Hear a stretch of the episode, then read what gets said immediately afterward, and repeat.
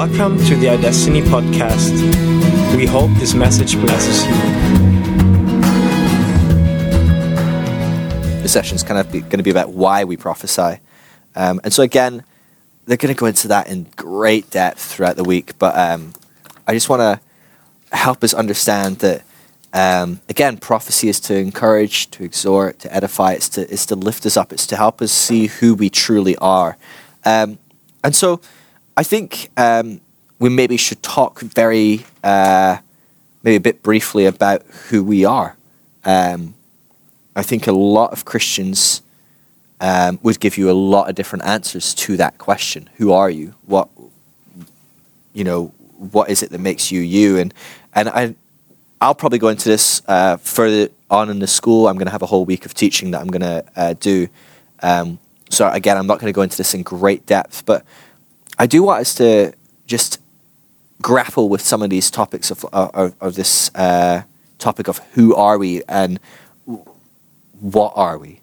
Um, because it's very easy for us to drift away from the truth and base the answer to that question on how did I do yesterday? You know, what's the last hour been like? What do I see in the mirror? You know, like the very real tangible stuff we deal with day in day out can very strongly influence our answer to that question who are you? What are you? And this is actually why um, if you ask a lot of christians well who are you as a christian? Their answer would be almost immediately i'm a sinner. I'm a sinner saved by grace. I'm a sinner. And you know what? A sinner saved by grace is not a bad uh, label. The problem is people don't actually believe that the by grace changed anything. So like they go, "Oh, I'm a sinner, uh, saved by grace," but what they mean is, "I'm a sinner," right? And so I'm a sinner. I'm a sinner. Um, but the thing is, a sinner saved by grace is no longer a sinner.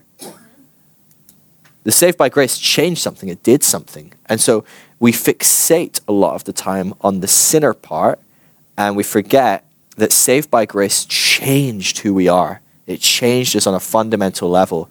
And, uh, and I would propose, if I'm honest, that uh, even the sinner part was a bit of a, um, a delusion in one sense. Paul says in Colossians, you became an enemy with God in your own mind. We were never enemies with God. And so how we saw ourselves, it was, it was in our minds that we were warped. It was in our minds that we, um, that we were so far from God. Um, in fact, I think uh, Paul Jane talked last week about um, repentance briefly, did she? I, I feel like I was working in the back, but I think I overheard that. And so we talked a little bit about what it means to repent, to change your mind. And uh, that's a, an amazing word. It's the word metanoia. Uh, and the, the, two components of that Greek word, meta and noia, are just change. So meta, we use that in, you'll see that in Latin a lot, um, sort of metamorphosis and, and, words like that to be, to be a changing. Um, and noia just means minds. You're, you're, you're thinking. And so it's just literally, it just means change minds. Um, and so when we say repent, we're saying change your minds. When that word is coming through and through and through in the in the New Testament, it's change your mind, change your mind, change your mind.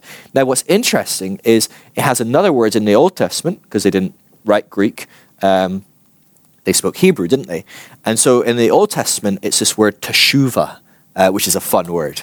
Um, teshuva, and. Uh, this word teshuva again it meant to, to change your mind. Um, and so oftentimes you'll hear people talk about it as a turn around go the opposite way you know uh, repentance means to be going one way and then turn around and come back the other way. And, and in one sense it is. It, it does mean that. It usually leads to that. You know if you change your mind you're going to change what you do. Um, but this word teshuva is so rich and so deep because what it means is actually um, at its root is remember who you are. And the word teshuva, in its roots, does not say you are a sinner, turn around and become a good person.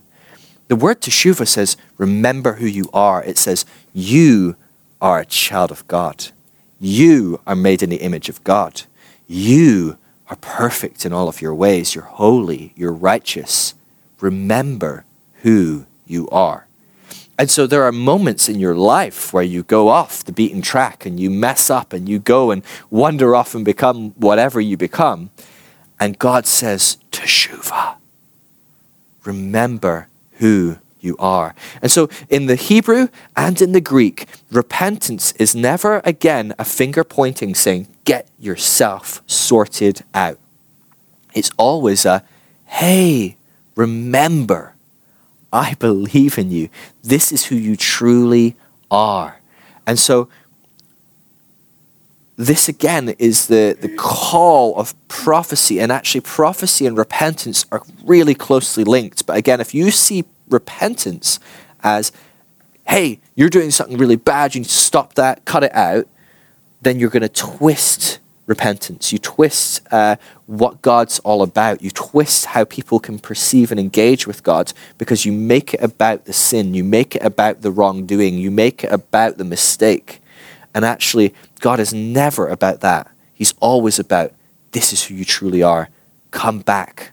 Come join the path. Come back onto um, the right side of whatever line you have crossed on your journey. And we all do it. You know, I mean, you're, you're going to see that we don't make a big deal of sin. I, I don't really talk about sin. I find it very boring. It's just kind of not interesting. Like, sin just doesn't fascinate me in the way that grace does. Like, Grace is just much more fun to talk about. It's much more fun to walk in than sin. And so you're not going to see us um, fixate on sin and talk about sin a lot because, quite frankly, sin is irrelevant. Utterly irrelevant. Like, where sin abounds, grace abounds all the more. And so, whatever sin is in your life, if I start putting grace into that situation, it's bigger, it's better, the sin is irrelevant. Okay? And so you're not going to see us fixate on sin. But the reality is, we all sin. We all screw up every now and again, right? I mean, like, I don't need to convince you of that, right? Pretty sure all of you can be like, yeah, okay, I've done that. Right? We all mess up at times. We all we all veer off that path. We all know who we are as God's children, this beloved creation, this amazing, perfect thing, just wonderful thing. And every now and again, we don't look like it, right? And maybe every now and again is very often. you know, if you're anything like me, it's very often. And we need that teshuva moment where we go, oh, I have totally forgotten who I am and I need to come back to where I need to be. And so we, we, don't, we don't, we're not scared of sin. We don't, we're not, it's not we don't talk about sin because we're scared of it or anything like that, but it's actually because there's a bigger, better, more amazing thing to talk about than someone's sinfulness, and that is their righteousness. Why would you fixate on someone's sin when you can fixate on what God has done in them? And so, you know, if you read through Romans, and I'm going to do a whole week work, working through Romans, um, but in Romans 5, it says that one man's sin caused the whole world to, to enter into sin and to start to engage with sin. And so, so Adam screwed up, okay? Um, Adam and Eve screwed up, and then since then, everyone has been screwing up since, is basically what he's saying. No one gets to escape the screwing up business. We all do it. Um, and he's saying, but just like one man screwed up and it caused everyone else to be in trouble, another man, a second Adam, came about. And he's talking about Jesus, isn't he? And he says, and Jesus did one action of righteousness and it made everyone righteous. And so he's like, just like how one man sinned and everyone ended up sinning, Jesus does one thing of righteousness and everyone is now righteous. And his suggestion is why do we fixate on sin then? We don't need to fixate on the sin anymore. We can fixate on their righteousness. And actually, the same person, Paul, in uh, the, uh, his letter to the Corinthians, um, he says, Look, I no longer see people according to the flesh. He's like, I can't even see them according to the flesh. He says, I can only see them as new creations. Whatever is old, whatever is done, is gone and it's complete new creation. And so we're going to go into this. You've got a new creation week. I'm going to teach a lot on this topic, and so I don't want to belabor it. Um, but at the same time, I think it's really important we understand this, this element of who we are and also who is the person sitting opposite us. Because when you communicate God's word to that person, it's really helpful if you really understand, well, as a basic thing, even if God hasn't said anything to me, how does God see that person? Right? Because you know how God sees that person. He sees them righteous and pure and spotless and holy. Now, they don't see it themselves, maybe, in the same way that we sometimes don't see it. But What do they need? What brings them to teshuva? What brings to repentance? It's not going, hey, you, you're screwed up, you did this and you did that and you need to sort it out. Because that doesn't do anything. It doesn't help. Going back to what we talked about in the last session, it doesn't supply faith, it demands it. It goes, you need to get yourself sorted out. You need to sort yourself out. You need to figure out your faith and you need to get yourself back on track.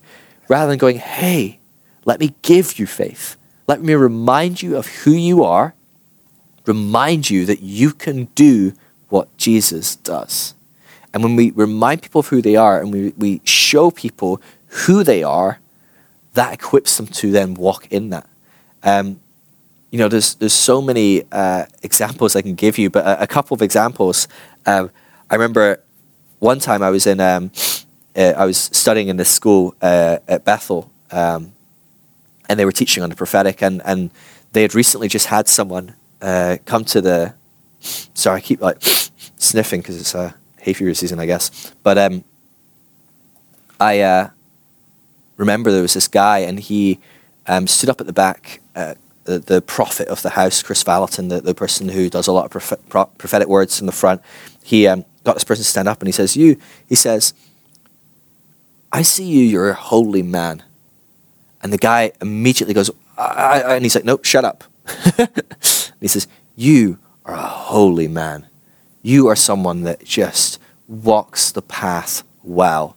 It's who you are. You walk the path well. You're holy.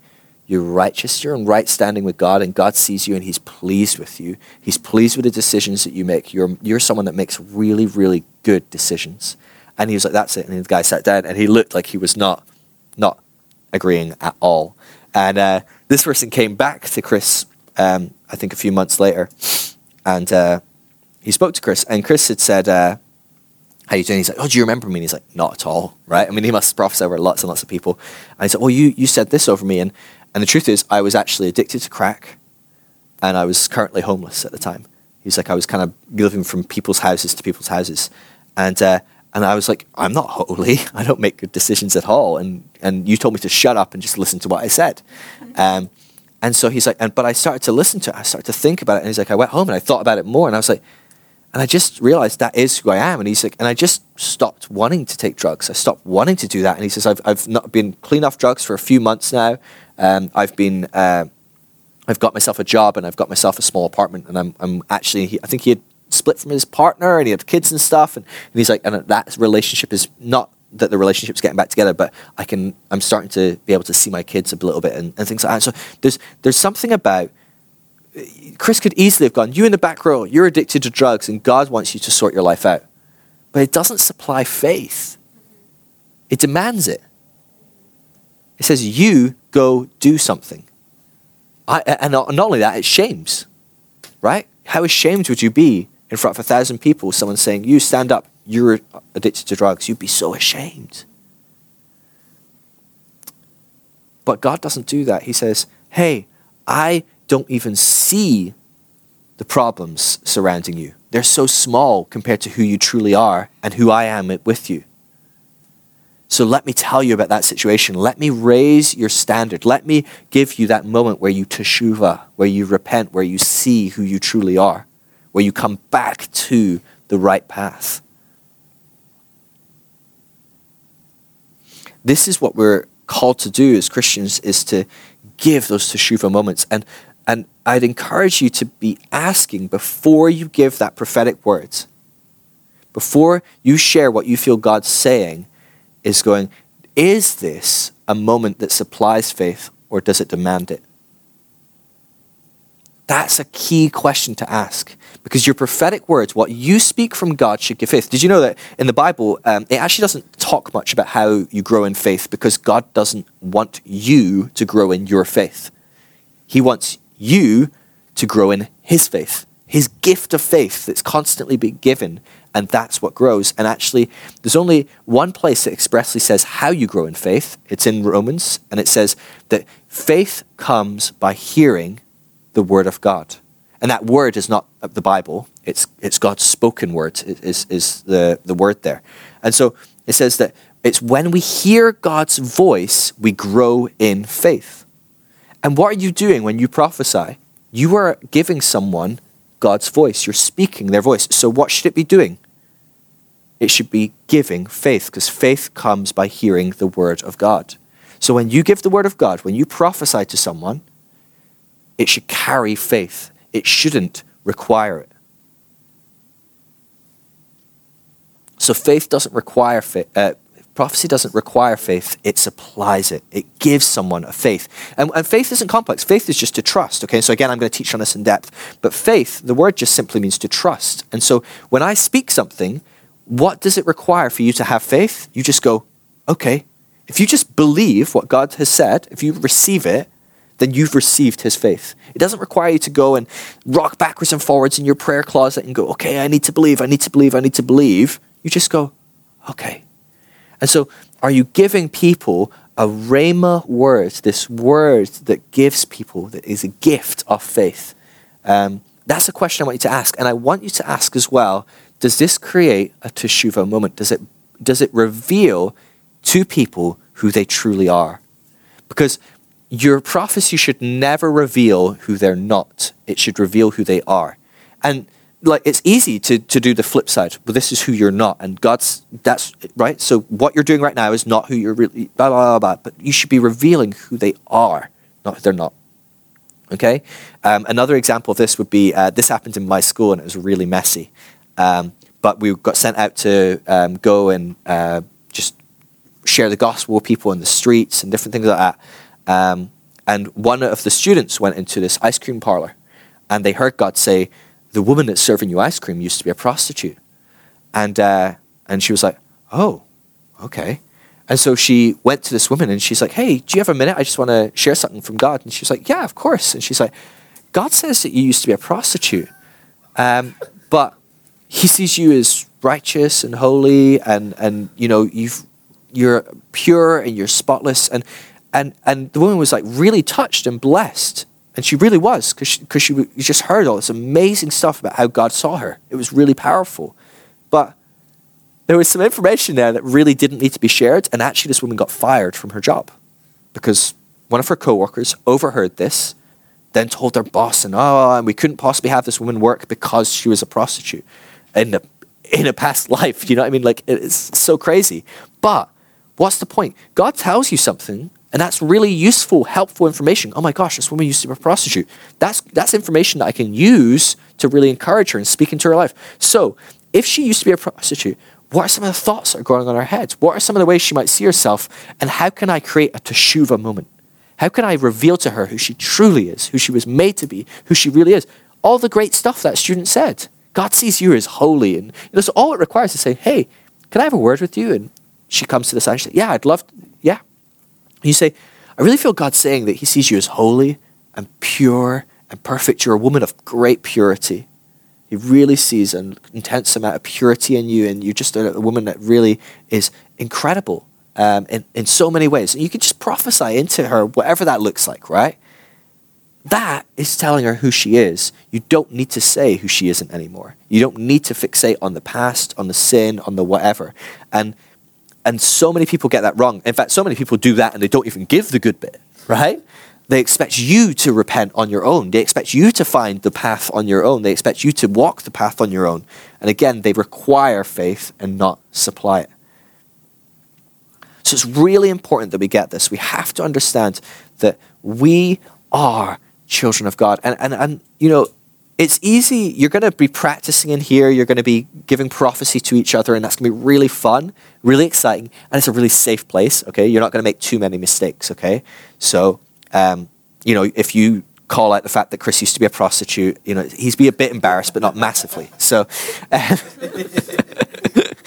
Sorry, Chris. Don't me to, you know, air your dirty laundry.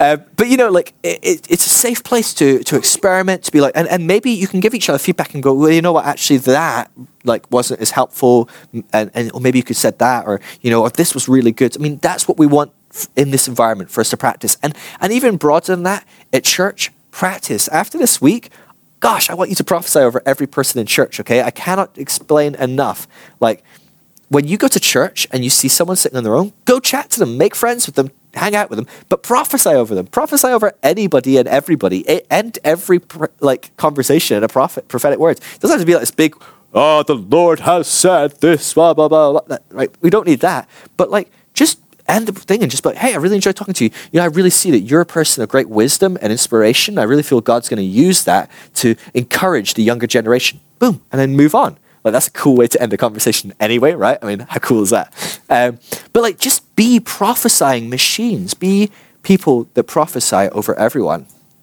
Um, but it's a safe environment again. Okay, you're you're unlikely to give a prophecy in Kingsway and really uh, cause a big mess because a lot of people here they just know who they are. They're secure in who they are. They can, um, and so if you make a mistake, there's a lot of room to make a mistake. But again, it's a safe place because we know well they're Christians as well, right?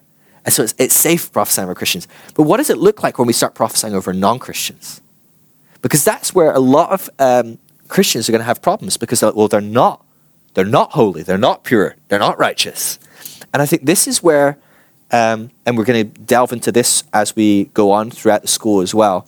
But I'm just going to give you some of these just to, a lot of this stuff that I'm sharing now is just stuff for you to be meditating and thinking about as we go through um, the week and then further on through the school is where does it say they're not perfect, they're not holy, they're not pure?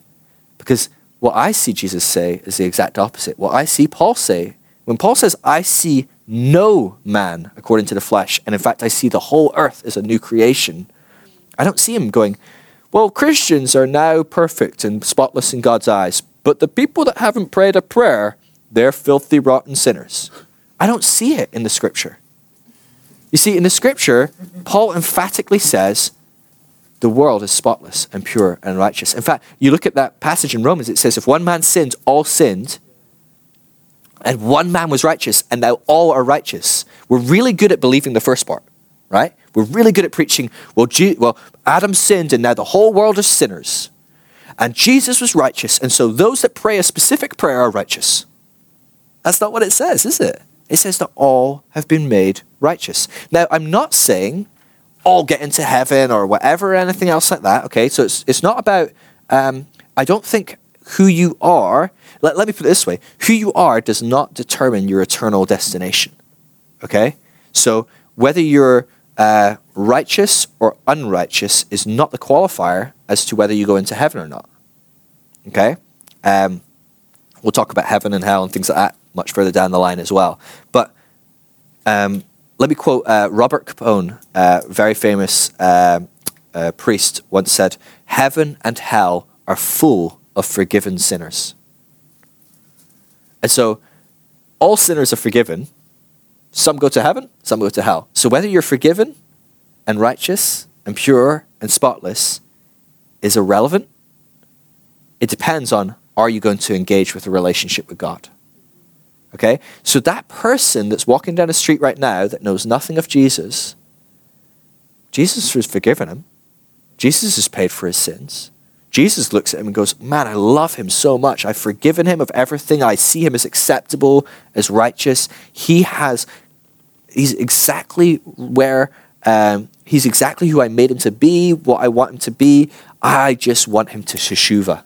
I just want him to have that revelation of who he really is so he can start walking on that path.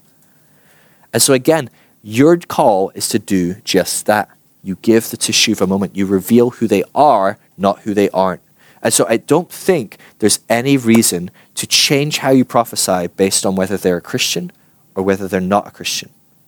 The message is the same.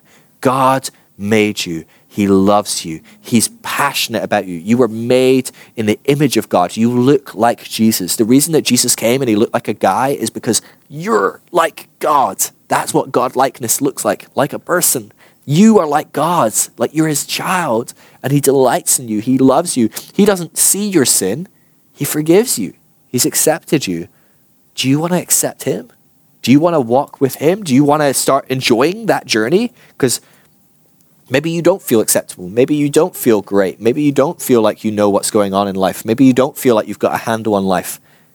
That's there for you. That's possible for you.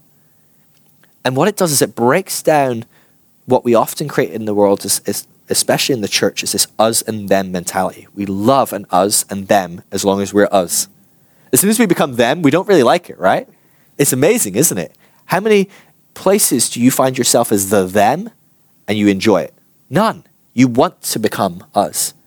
Um, and yet, when we're us, we quite like that there's a them. Because what does it do? It raises us above someone else. So we don't like being below, but we kind of like being above. And the truth is, God goes, actually, that whole system doesn't exist. And so this is why the church can get very high and mighty and feel better than the rest of the world because we are us and they are them. And that's actually what Jesus came to completely deconstruct. Israel had this thing of we're God's favorite country, we're his people, we follow his ways, we have access to him through our temple, our ways, our laws. And Jesus came along and went, actually, I'm scrapping the whole system because everyone's in and everyone's invited. And they didn't like it. Why? Because that went like that. Well, actually, it didn't do that. It brought everyone else up, right? Um, and so it's very easy when we when we find ourselves in a position uh, where we can create an us and them to start to devolve it. And and so I'd encourage you in your prophetic words that you you never have an us and them. You never try and go.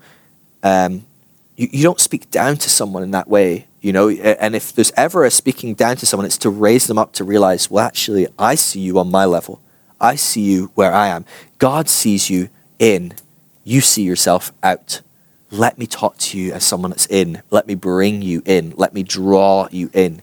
And so um, the prophetic is always um, inclusive. Um, and so it's never exclusive. The prophetic is never given to exclude someone, it's always given to include someone. And so if you find your prophetic words as exclusive, then you've got it wrong. You, you, you, you've missed the point. Yeah, of course. So um, let's look at Jesus, okay? So Jesus was the king of inclusion, okay? And a lot of people get nervous around the word inclusive. Um, you'll find a lot of Christians don't like inclusivity because they think it means that everyone's saved or any of that kind of stuff. And if that's your problem, just use the word expansive, okay? I'll just use a different word that means the same thing. But Jesus was the king of including or, ex- or expanding his gospel. And so, um, I mean, it's amazing to me that Jesus comes along and he preaches to um, certain groups of people, and there is always, all the way through the Gospels, you find new people introduced that were not included. Okay? Tax collector, oh, they're bad. They are not included. And Jesus suddenly just goes, oh, this little circle? Mm, let's have the circle here, because then it includes tax collectors. And all the us's go, oh, we don't like that because they were them. And Jesus goes, not anymore. And you can't challenge me because I'm Jesus, right? Uh, the woman at the well goes, oh, there's no way. I've been divorced so many times. Uh, you know, and Jesus goes, nope, you're in my circle. I have a problem with that. And she's like, but my circle's this size. And he's like, well, mine's bigger. So your circle's inside my circle and you're allowed. Um, you know, there's so many people consistently. The, the woman caught in adultery. Well, she's sinful. She's not included. And he goes, well, we're all sinful. Let's just have a big circle that includes sinners, right? And everyone's kind of like, okay, yeah, I guess so, because actually I don't want my sin exposed. So maybe I'll just accept that we're all sinful. Um, there's consistently um, people that are outside of the circle, even people that Jesus seems to suggest might even be outside the circle, right? So you've got the woman that's a Samaritan comes and she's like, Can I have something? And he's like, No, it's not for you, right? Um, but then we find out she's like, Well, like, come on, even Dunk. And he's like, Yeah, you're right. Actually, you are in. And so it's just this whole like mind bending game Jesus is playing. We're going, oh no, there is someone that isn't included. It's those people we don't like, the Samaritans. And then he goes, no, just kidding, right? And he's got the story, right? The Good Samaritan is that story as well, right? It's nothing to do with that. It's it's about the fact that oh well, priests they're in. So when the priests walk by and go, oh, we're not helping him because we're us and they're them, right? And then you go, oh, well, okay. But then maybe these guys would help because they're quite good. And they walk by and it's like, no, they didn't help either. Right? And it was because they were us and them. Right? But then you've got the Samaritans who are the bad guys. They are like the villains in Israel. They're like the people we do not like. Right? They're like um, in Donald Trump's America, they're the Muslims. Okay? Right? I mean, they are just bad. Like, um, and it's totally wrong right? I mean, there's nowhere in the world you're going to go and go, oh, they're all evil, right? I mean, like, for crying out loud, like, I, I spent a lot of time in the Middle East, and I'm always amazed by how colored our view of the Middle East can be that we go into the Middle East and we go, oh, wait, no, they're exactly like us. Like, exactly. They hang out with their families, they have a laugh, they joke with their friends, they go and meet with their friends after work, they have jobs, they love their families. They, I mean, they're like us. They laugh the same, they cry the same. You cut them, they bleed the same stuff, right? I mean, they are like us. And yet it's really easy for us to create this us and them. And so this is what was going on in Israel is that uh, uh, the worst of the people were the, the Samaritans. They're definitely outside, right? And Jesus goes, and so the Samaritan did the godlike thing. He was like God. He helped the person. That's a great person. The Samaritan is your neighbor. That's the person that you should be uh, proud to associate yourself with. And so all of a sudden he just goes, let's draw the circle even bigger.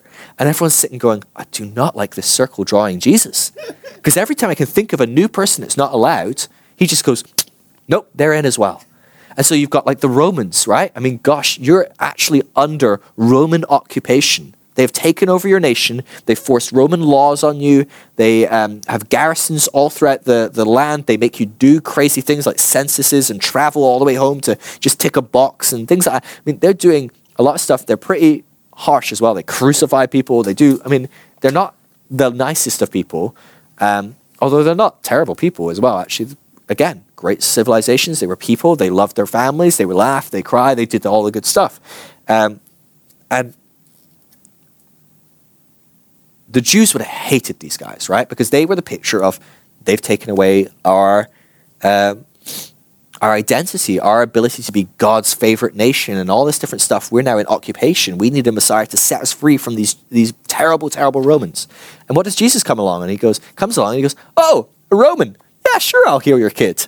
In fact, do you know what? There's only two people in the whole of the Gospels that Jesus says, "Wow, you've got incredible faith." I love your faith. Do you know who they were? Roman. Roman? And a Samaritan.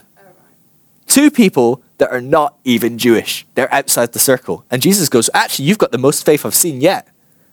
And, and the Jews are just like, Ah, stop expanding my circle, right?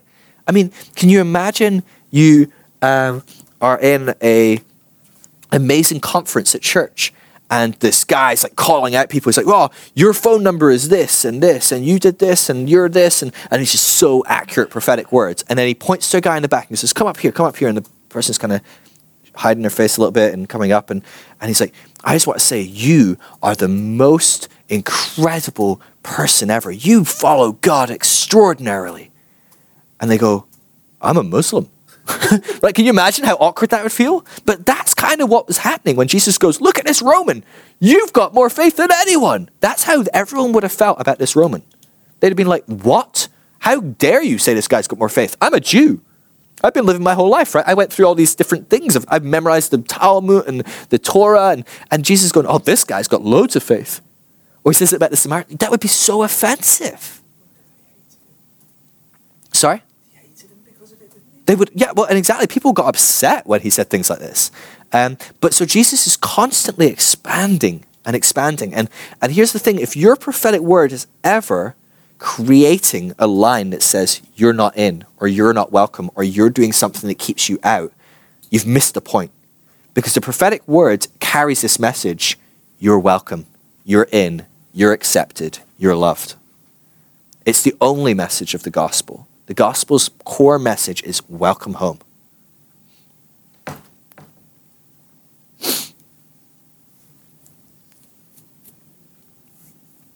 Does that help me kind of, did that help expand, kind of that expand? Um, but yeah.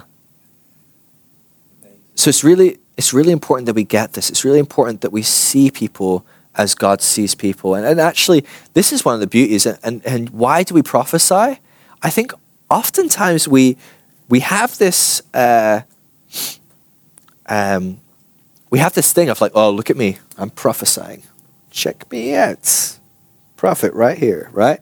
I can hear God. You can't hear God. Let me tell you. And actually, I think we've kind of got it a bit warped, right? Because obviously, we learned last week everyone can hear God. So it's it's not predominantly that we hear God better than other people and we're going to tell them. Um, actually, I think a lot of the times the prophetic is there to cut us, challenge us. And a lot of times God's going to speak to you about other people, and it's not even a message you're supposed to share with them. It's a message that you need to hear. And so God will tell you that person used to struggle um, and was abused as a child. You don't need to tell them that, they know that. And maybe there's stuff you can speak into their life and benefit, and, and it will help your relationship as you love them. But actually, maybe it's stuff that you need to hear of like, hey, they're really, really um, standoffish. They always get really upset. They don't want to hug me. And it's like, oh, now I of understand why. Right? Or I, I don't know, you know, like maybe it's uh, God says to them, says to you, they're going through a really hard time right now. And, and you suddenly realize, oh, that's why they've not been messaging me. And so I'm not going to go to this place where I'm judging them and thinking, oh, they're not messaging me because they hate me or because I said this or because that. And you start to create this whole thing that doesn't even exist. And actually, God sometimes prophesies who people are and what's going on in their lives for your benefit and it's not even something that needs to be shared. It's just something helpful for you to know. And maybe he's prophesying where people are going, so you know where people are going, what's going on, what's happening. Um, and so just be conscious that not everything you hear needs to be communicated.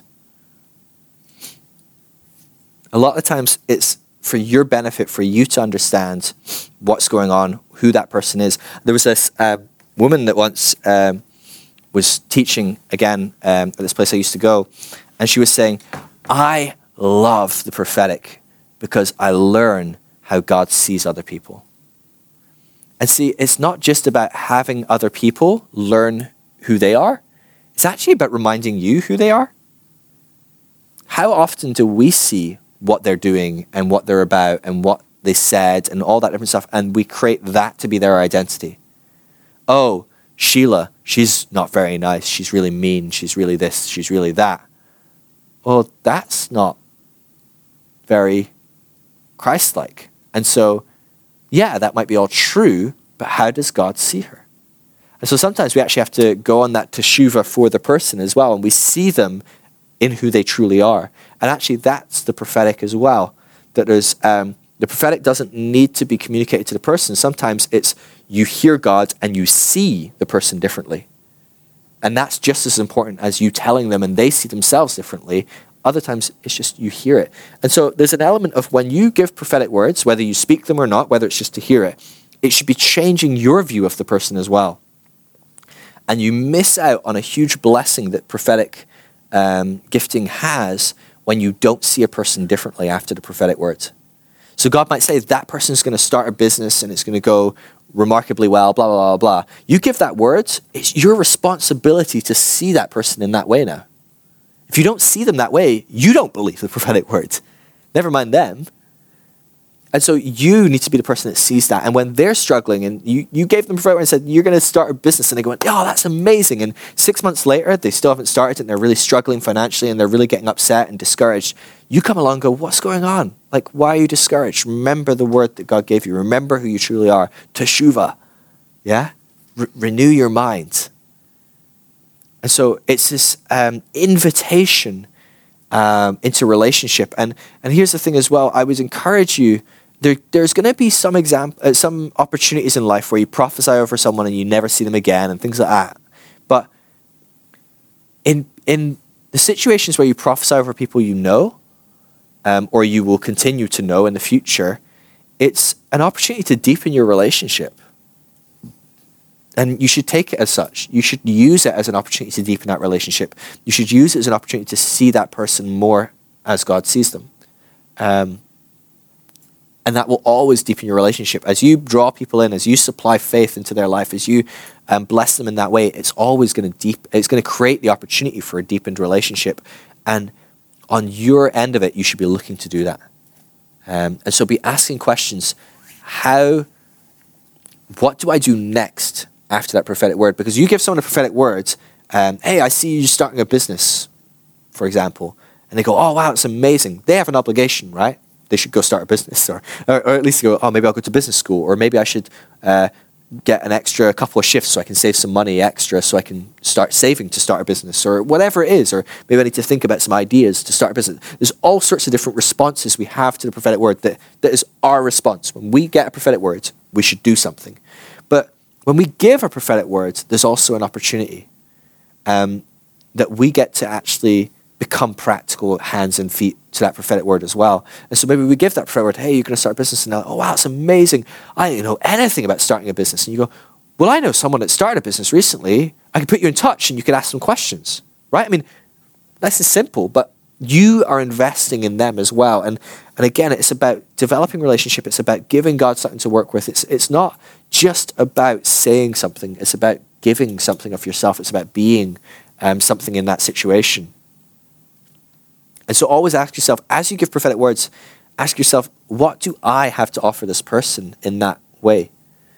Um, maybe you give someone a prophetic words and they've gone through some really rough stuff and they don't see themselves very well and you give them this prophetic word no you're pure you're holy god sees you righteous god sees you perfect. And they just burst into tears and like i don't see myself like that. And you go all right well bye right?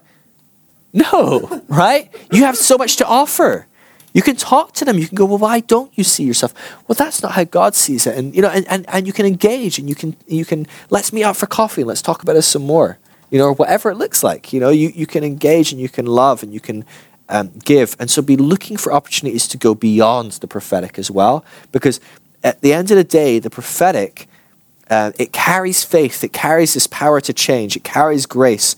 But at, the, at a certain point, it only goes so far. It needs people to engage with it.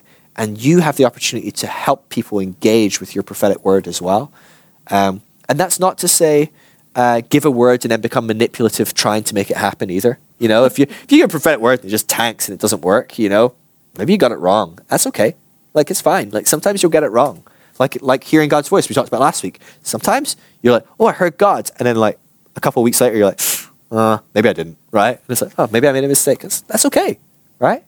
Um, it's just totally normal. As we learn to hear God's voice, we're going to get better and better at that, and we're going to see the mistakes happen less and less. But don't don't worry about the mistakes. Be quick to admit your mistakes. You know, I think if there's one thing I will say um, that really disgusts me, uh, if I'm honest, in the charismatic movement, is how many big prophets give prophetic words um, that are, from my perspective, seem quite manipulative. So God's saying Trump's going to be the next president, or God's saying if uh, this bill passes and homosexuals are allowed to marry, then all of San Francisco is going to disappear in an earthquake and it's going to go underwater. And that, that was one of my most uh, respected prophets that I, I really love and value said that uh, five years ago. He said, It's going to happen this year when California, if they pass this bill, there's going to be a huge earthquake and there's going to be a massive tsunami and there won't be most of California, it will be underwater because God will judge it.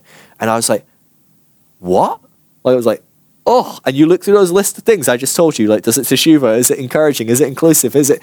And you're like, no, no, no, no, no, right? But what annoys me more is that they said it will happen when this bill happens, and that's what will happen. And it didn't. And do you know what really annoys me is they didn't have the humility to say, I totally missed it. I didn't hear God. And so, you know, that's an extreme example. Okay, hopefully you're not going to give prophecies about entire nations or cities being swallowed up in the ground because of a bill that the government passes.